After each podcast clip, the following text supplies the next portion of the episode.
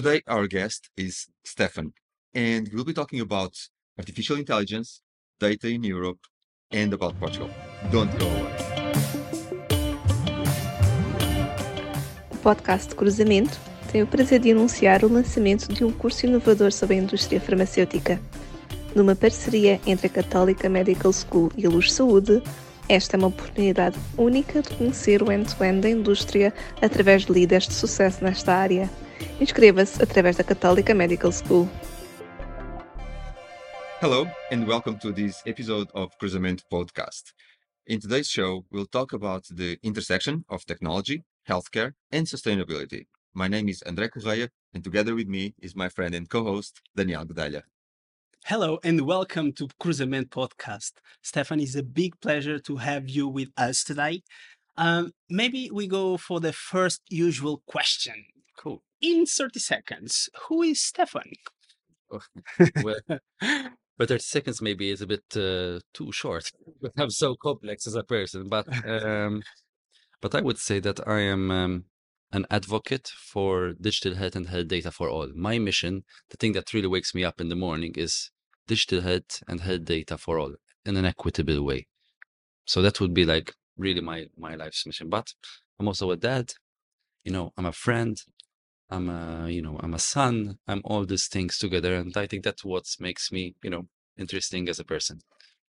Thank you very much, uh, Stefan. And um, let's just dive into some of these topics. Yeah. Um, and in a time where we talk so much about uh, intelligence yeah. and artificial intelligence, uh, let me start with that one. So how can artificial intelligence revolutionize healthcare? And where do you see its limits when it comes to improving public health? So we need to look not at just healthcare, but we need to look at health. Mm-hmm. We need to look at the bigger picture. And yesterday I had the opportunity to to give a keynote here at the Global Health Forum. And what I want to kind of propose forward is the idea that we need to sail into the age of A I. Mm-hmm. And we need to look at solidarity. We need to look at action. We need to look at um, uh, integrity. And at the end of the day, we also need to think about learning. So I think these the, keeping these four things in mind is a very first step forward. So let's start with the first one. We're looking at solidarity. We need to think about an A I and data commons, because when you have A I commonly available and commonly understood, then you have a higher chance of getting that, you know, to the to the bigger community, to, to think about equity. Then we have action. I love action because, you know, action is about implementation and actually seeing something right in front of you. And I need to, I need, I think we really need to focus on the boring problems first. There are many, many boring problems. Boring that, problems. Boring problems, like appointment scheduling. Uh-huh. It's not like a clinical, medical, like, like it's, it is something that needs to be resolved. Uh-huh. It's a pain in the ass. Uh-huh. That means that if someone comes late or someone cancels an appointment, it really bothers a lot of people. Right. So it might look boring, but it bothers a lot of people. You know? So if we start tackling this, then we can really like take big steps forward, you know? Um, and then we have the idea of integrity. Integrity is when you make sure that uh, you don't just throw any A I into production and don't have a look at it. You just let it go. No, you have like an evaluation process. You have now, you have, you set up a contract where you continuously um, develop this A I, not just let it there. You have a ma- maintenance and support agreement. So you prepare everything for this A I to take like the long, the longer, bigger picture, because when you take care of an A I, and that's where I go into the next one about curation. When you take care of it, you have a better chance of gaining trust. Now they say, oh, A I is really useful. Okay, so, and it's being maintained and people take care of the feedback that I send. So, you know, this. And last but not least is learn. We need to focus on curating our knowledge sets. We're creating, curating our data sets. And why am I saying this? Because when you curate your data, when you take care of it like it's your baby, the data, you know, then you have a much better chance of having really high quality A I. You know, we all know about like crappy data, crappy A I. So, so having this, like, and really curating it, and even better, now we're seeing a future where large language models are very resource intensive in general. So we really need to set up systems where there is a combination of knowledge graphs, which are very much less resource intensive. You just have a text file or on computer, on your own device, and you build on that. Mm. And then you have, but here, then you have the power of large language models, mm-hmm. which take this knowledge graphs, take this, bring it together into something that someone can understand. Mm-hmm. In fact, when people ask me about large language models, I tell them that it's like a T nine, but of whole paragraphs. And, like, and sometimes T nine can mess up a bit, but, but combined with your knowledge graph, whoa, the possibilities are truly, truly amazing there. And creating some impact on those boring uh, problems. Yes, exactly. I think we really need to, we really need to look, start looking at that, because once you have those small victories, then people will trust you for the bigger victories. I hear. Potentially most impact, more impactful. Yeah, yeah, exactly. It would be like directly relating to healthcare and public mm. health outcomes, you know, mm. bringing together the whole picture of health, mm. not just the hospital-based care, but also public health. We need to really keep those things in mind. And one thing that I really like, Stefan, you talk about equity. Yes. The, yeah. You were talking a lot about curating the data, yeah. which maybe brings me, you know, was just constructing uh, the next question. Okay, cool. uh, in the context of A I-driven healthcare, mm-hmm. what is preventing medical data to be easily accessible, so the equity, mm-hmm. and shareable across European countries? And what steps should be taken in order to get across this, this barrier? I mean, now we're running against time, and I think the European health data space will have a big role in this. Right. So the, this is the upcoming regulation. And even like when I was part of the COVID nineteen response team in Malta, regulation played a very, very big role for data quality. So I really see a big role for the European health data space. I mean, it's not a perfect regulation, but we really need to work on it to get it out there. And I think the way we need to look at the European health data space regulation is that it has an iterative approach. That means that, of course, we'll try to, you know, implement the very best version of it, but we need to get member states to think iteratively. That means that if you, sometimes when you implement regulation and then you come to implementing it, there's like some things start ha- happening. Mm-hmm. You start seeing some, you know, some, uh, some, holes that need to be fixed, mm-hmm. and I think with the same we have to have this approach that we iteratively build. Now, let's go a bit back to basics. I think one of the biggest challenges that we're facing that at times there is simply no data. it's it's um, medical records are still happening on paper. We have countries, even big countries, struggling with this. So this is not just you know um, a low-income country, but a high-income country who still has medical records on paper. Mm-hmm. So we ha- we're still kind of tackling these problems first, you know, the basics. We're the basics. So we can't have A I without digital digitalized data, you know, to start off with. So we really need to start solving those problems at first. And that's why we talk a lot about A I. And it's true. I love A I and I think of it as a huge, great potential. That's why I love generative A I, because it can help bridge this gap that there is between the paper-based world and the digital world, like because people say, ah, I'm writing something, and all of a sudden you have this link. It makes it much easier. I mean, if you just use um, generative A I, for example, even to create something like metadata records, mm-hmm. you ask for like, listen, how can I develop a data catalog? All of a sudden you have like this bridge happening. Mm-hmm. Or like, listen, how can I get started with electronic medical records? Mm-hmm. You start, you get, ah, you can implement this and this. I actually, for example, last time wanted to set up an OpenMRS server. Mm-hmm. It actually gave me some instructions on how to do it on Docker, for example. And then maybe I had to fine tune the process again, but it actually got me started, like a mental icebreaker of sorts. I really love that. Mm-hmm, mm-hmm, mm-hmm, mm-hmm. It gives good pointers to where to, to go there. Yeah, like go there what's in, the, next in the next step, exactly. Mm-hmm. So um, you've talked about data. Um, patient records, uh, how yeah. to bring that into the digital yeah. uh, world. Um, that kind of leads us to the ethical question. yeah. So yeah. Um, what ethical considerations uh, should be at the forefront when implementing A I in mm-hmm. public health or health, global yeah. health in general?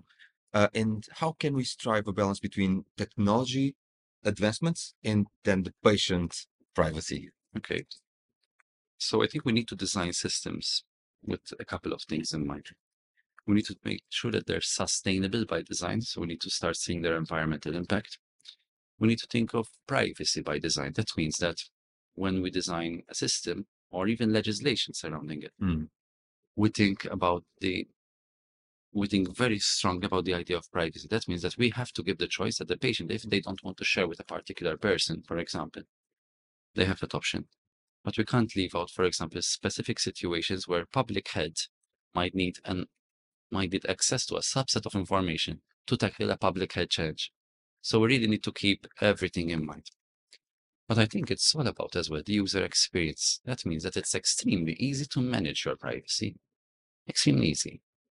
You know, you go, you have, for example, an audit trail of who accessed your records, easily accessible. If you want to receive an email notification, you receive it. If not, okay, mm-hmm. but it's your choice. But you give them the choice. So the user experience needs to be upfront and center, a priority. Mm. I think there there is there is the big opportunity that once we start looking into this, once we start looking into the user experience of privacy in general, you know, that it's easy for me to figure out, okay, um, I, I know that these are the terms of conditions of my app. They're easy. They're, it's not like legalese, thirty pages of legalese. That's always the issue, right? Because then it's yeah. too big. How yeah. can they... I have a colleague, um, I'm lucky enough to have a colleague uh, who is in the same research group as I am, um, E C R A in Germany. And she's actually working on the privacy and the terms and conditions. She wants to improve this user experience. And she's a lawyer by training. So it's really cool to kind of see um, that we need to even like think about the user experience of A I at some point, you know, and, and sooner rather than later. That means that if you, use, you decide to use a specific A I um, supported system, because I don't like to say just A I, this is powered by A I. No, no, no. It's really powered by A I techniques. That's what That's the term we need to kind of really think of. Um, that the user experience needs to be seamless there as well, you know, and that's how we bring equity back into the equation. Because for, for example, an eighty-five-year-old who decides to use this system, um, there might be a need of an intermediary. It could be a relative. It could be a nurse, for example, who's focused on, you know, digital health and A I, who knows how to bridge this barrier. It could mm-hmm. be, for example, that this lady, she lives in a particular town. She lives two minutes away from the local health center. She says, listen, I'd love to use this A I, but, you know, I mean, I struggle with technology. Let me go talk to this digital health nurse or this digital health doctor. Mm-hmm. And this person helps this this uh, this lady to be to get to be to start their journey. Mm-hmm. And like this, you get the best of both worlds, because you get the patient onboarded onto the A I or digital health system, and you get the doctor benefiting on, on improving healthcare outcomes or public health outcomes, let's say, for this population or for that individual. So you have like, mm-hmm. th- this needs to be upfront and center, the user experience. How am I going to prove that? I hear Stefan. I was just reflecting here out loud, because it's kind of yeah. a digital health Spock, single point of contact in a community. Okay. And maybe that, that that that person doesn't need to be part of a healthcare system. Maybe it could be like a regular person that knows okay. about digital uh, kind of tools for those basics. And then we could potentially spread a little bit more the, the digital use of the, those tools. And you alluded to Malta. You talk okay. about Malta. Yeah. Um, and are there any specific healthcare projects uh, unique to Malta uh, where A I has helped um, looking at healthcare practices, sustainability, and innovation? Are there things you wanted to share with our audience? Yeah, so if you have a look at our A I strategy, which is actually, um, um, you know, it's it's already kind of up for uh, like a, a second review, actually. So a, mm-hmm. a review, actually.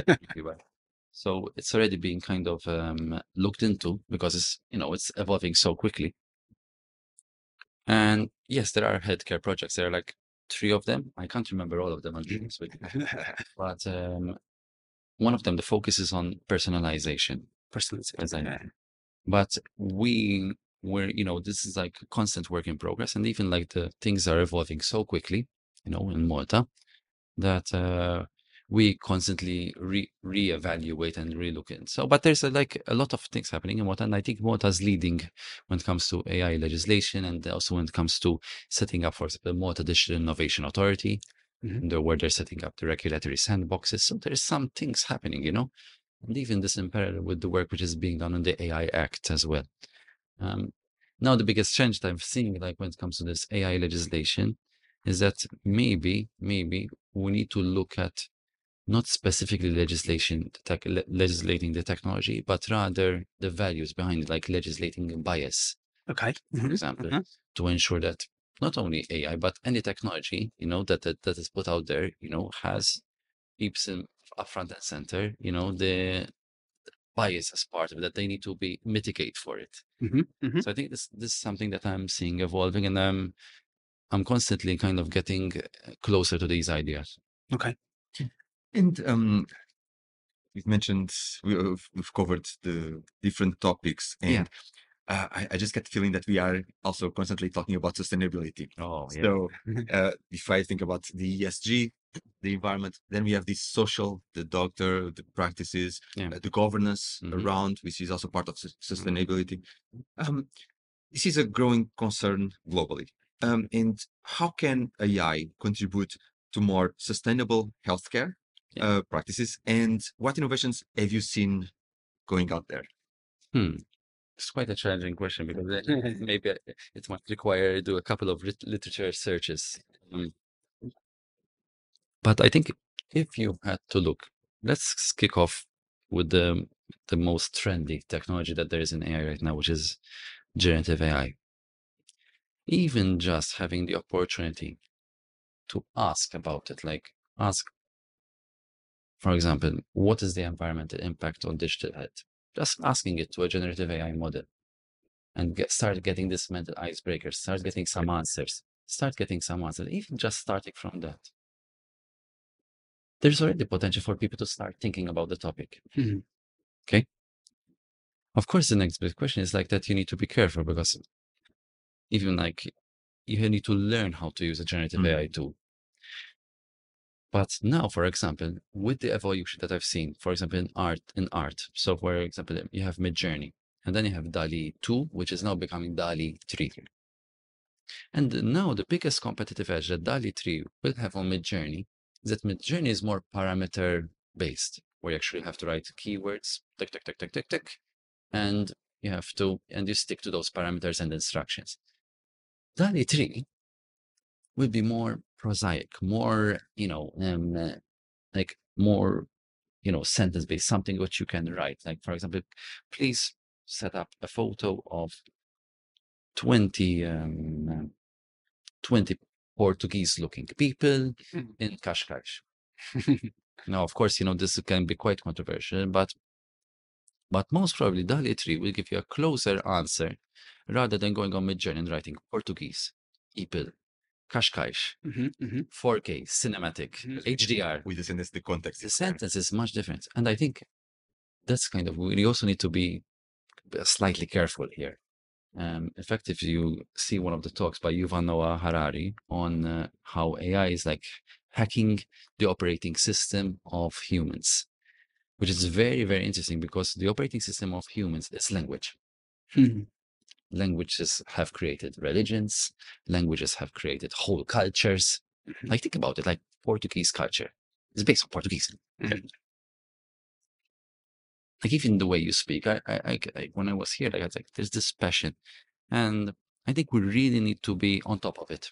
You know, we need to be on top. We need to make sure that if we need to have a really close look at, um, uh, you know, the models behind the generative A I. We can't let just let them happen. We have to really keep a close eye on them. We have to be diligent, and. And I'm sure that Portugal would be really excellent on this because you guys keep each other in check so well. Like, I love it. I truly love it. I was I like, love. Compliment. Yeah, like, I, I, I, I, many people see it as a criticism, but I see it as a strength. I you think guys, it's a strength. It's a strength. I think it's you, a strength. And no wonder that you guys have e-prescriptions for the whole country. No wonder mm-hmm. you guys are like leading in terminology. No wonder. Because you guys are constantly kind of pushing each other, which is really great. And I really hope for you to be, Portugal especially, to be excellent in A I. I really have good high hopes for you guys. Thank you very much, Stefan. I think it's a very, very good. Uh, we are just uh, handing our conversation and our um, episode today. Mm-hmm. Uh, and indeed, uh, keeping uh, each other's a check and uh, in a constructive way as well. Yeah, exactly. There is this, yeah. this positiveness that is always uh, needed and necessary. Yeah, I agree. And Stefan, so we want to thank you very much for being with us today. Uh, obrigado. was uh, very good. Uh, and today we discuss uh, about different topics, the importance of equity, it's a mm-hmm. word that we use a lot, curating data, something that was uh, as well a very important element, all the ethical implications of the use mm-hmm. of A I, machine learning, and innovation. We also discuss a lot about innovation. Stefan, last but not least question, if mm-hmm. our audience wants to find you online, yeah. where is the best way to do it? Just write my name, Stefan Buttigieg. Um, of course, it's a bit complex to write my name. We all had a bit of a laugh about it in the past few days. um, um, but if you, you can find me on LinkedIn, LinkedIn is my place to be. I love to be on LinkedIn. Um, I have a website, stefan buttigieg dot com, but LinkedIn really is the best place to connect with me. I would like to do a small note about Cruzamento. Please. So I got to learn in this podcast that Cruzamento means intersection. And I remember that in my very first definition of digital health, when I was teaching my students, I just said that digital health is the intersection intersection of technology with healthcare. Since then, the definition has actually evolved quite a lot. And now I'm looking at digital health as being a cultural transformation. So I think the beauty of it is that uh, Cruzamento can can become, you know, the you know the the cultural transformation of healthcare and public health. So by doing this cruzamento, this intersection, we're creating a cultural transformation. And really want to thank you guys for your work today. Stefan, thank you very much. It was a great, great pleasure talking to you and learning from you. Um, and for those that are listening and hearing us, uh, if you like this episode, this conversation, just push the su- subscription button. Follow us on the social networks. Uh, you, you can also find us on um, different uh, podcast applications of your choice. So that's all for now. Thank you very much. Stefan, again, thank you very much. Yeah, I'm listening to you on Spotify, guys. See you there. Cheers. Cheers. Cheers.